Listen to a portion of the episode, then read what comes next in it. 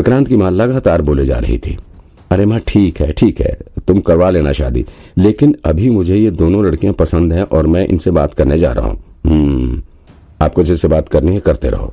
विक्रांत ने हल्की सांस छोड़ते हुए कहा। इसके बाद वो तुरंत ही अपने साइड में बैठी लड़कियों की तरफ़ देखकर बोला, आप दोनों से मुझे थोड़ी बात करनी है, अकेले में। आएँगी क्या? विक्रांत अपनी चेयर से उठकर साइड में चला गया और फिर उसके पीछे पीछे वो दोनों लड़कियाँ भी मुस्कुराती हुई चल पड़ी। उन्हें लगा कि सच में विक्रांत का दिल उन पर आ गया है।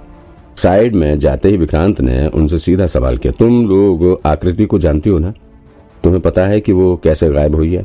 विक्रांत का सवाल सुनकर दोनों लड़कियाँ दंग रह गई।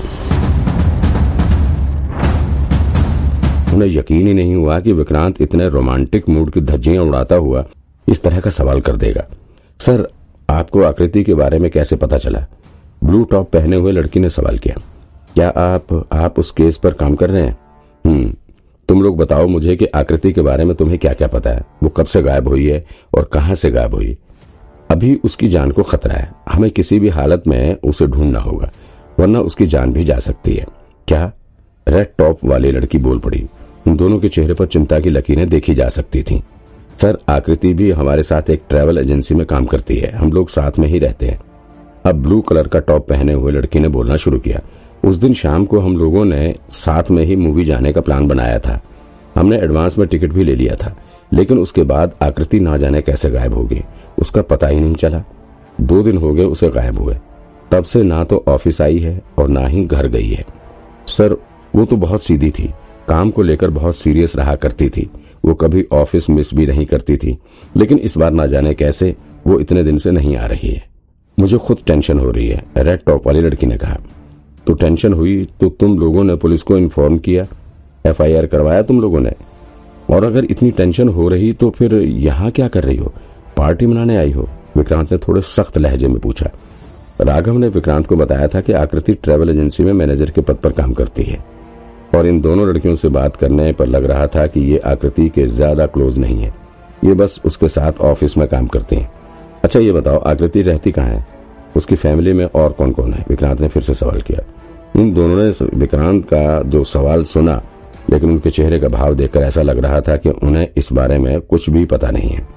विक्रांत कुछ पल तक उनके जवाब का इंतज़ार करता रहा, लेकिन जब उसे कोई जवाब नहीं मिला, तब उसने अगला सवाल किया अच्छा ये बताओ, तुम लोगों को क्या लगता है, आकृति क्यों गायब हुई है? मतलब उसकी किसी से कोई दुश्मनी थी या कुछ और रीजन जो तुम्हें समझ आ रहा है? सर, आकृति काम को लेकर बहुत सीरियस थी, उसे ज़्यादा किसी से मतलब भी नहीं रहता था। वो बस ऑफ़िस में अपना काम करती और फिर घर चली जाती थी। ज़्यादा घूमना फिरना भी नहीं करती थी। हमारे बॉस भी काम के कारण उससे बहुत खुश थे। मुझे नहीं लगता कि उसका कोई दुश्मन रहा होगा। नीले टॉप वाली लड़की ने कहा, सही बात है सर, वो ज़्यादा किसी से मतलब भी नहीं रखती थी। लाल टॉप वाली लड़की ने उसकी बातों से सहमति जताते हुए कहा। इसके बाद विक्रांत कुछ और भी सवाल करना चाहता था, लेकिन तभी उसका फ़ोन बज पड़ा। विक्रांत ने फ़ोन निकालकर देखा तो पता चला कि ये नैना का फ़ोन था। विक्रांत ने जैसे ही फ़ोन उठाया, नैना ने तुरंत ही बोलना शुरू कर दिया। क्या हुआ विक्रांत? पसंद आ गई लड़की तुम्हें? अब फ्री हुए? तुमने जिस आकृति के बारे में बताया है और जिसको लेकर तुम इतने सीरियस हो रहे हो, तुम्हें कैसे पता है कि उसका कनेक्शन बैंक के मर्डर केस से है? और तुम ये कैसे कह सकते हो कि वो इस केस की सातवीं विक्टिम है? इतना कॉन्फिडेंस कहाँ से आया तुम्हें? प्लीज़ तुम कम से कम हम लोगों के साथ ये लुका छिपी वाला गेम खेलना बंद करोगे। सच सच बताते क्यों नहीं? और वो स्पेशल टीम वालों को शायद कोई क्लू मिला है। वो लोग इन्वेस्टिगेशन के लिए ऑन फ़ील्ड जा रहे हैं। अब अगर हम कुछ नहीं कर पाए तो समझ लो हमारे हाथ कुछ नहीं आने वाला है। ओ, उन्हें भी क्लू मिल गया है। विक्रांत ने अपनी चिंता ज़ाहिर करते हुए कहा, नैना, मैंने मिसिंग डिपार्टमेंट से पता किया है, जिस तरह से पहले के छह विक्टिम गायब हुए थे, वैसे ही ये आकृति भी गायब हुई है। इसलिए मुझे लग रहा है कि आकृति सातवीं विक्टिम हो सकती है। कमाल करते हो तुम विक्रांत। नैना थोड़ा गुस्से से भरे लहजे में जवाब दिया।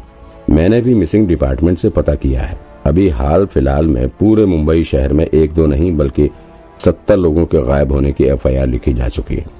लेकिन एक कमाल का इतफाक है कि तुम्हें सिर्फ़ आकृति को लेकर ये लग रहा है कि वो हमारे केस से रिलेटेड हो सकती है। और तुमने सिर्फ़ उसे ही इस केस का नेक्स्ट विक्टिम अनाउंस कर दिया है। वाह! नैना के मुँह से इतफाक शब्द सुनकर विक्रांत उसे कहना चाहता था, उसे अपने तांत्रिक दोस्त की मदद से ये बात पता चली है।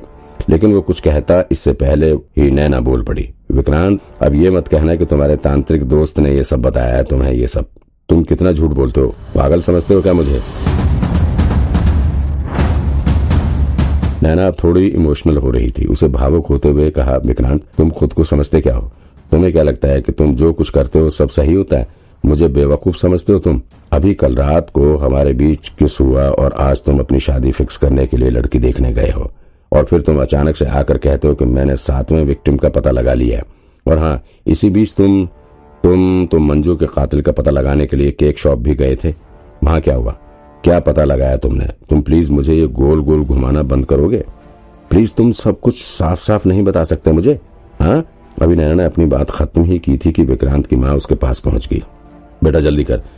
दूसरी लड़की भी आ रही है। जल्दी करो, मिल लो उसे। मुझे तो बहुत पसंद है ये लड़की।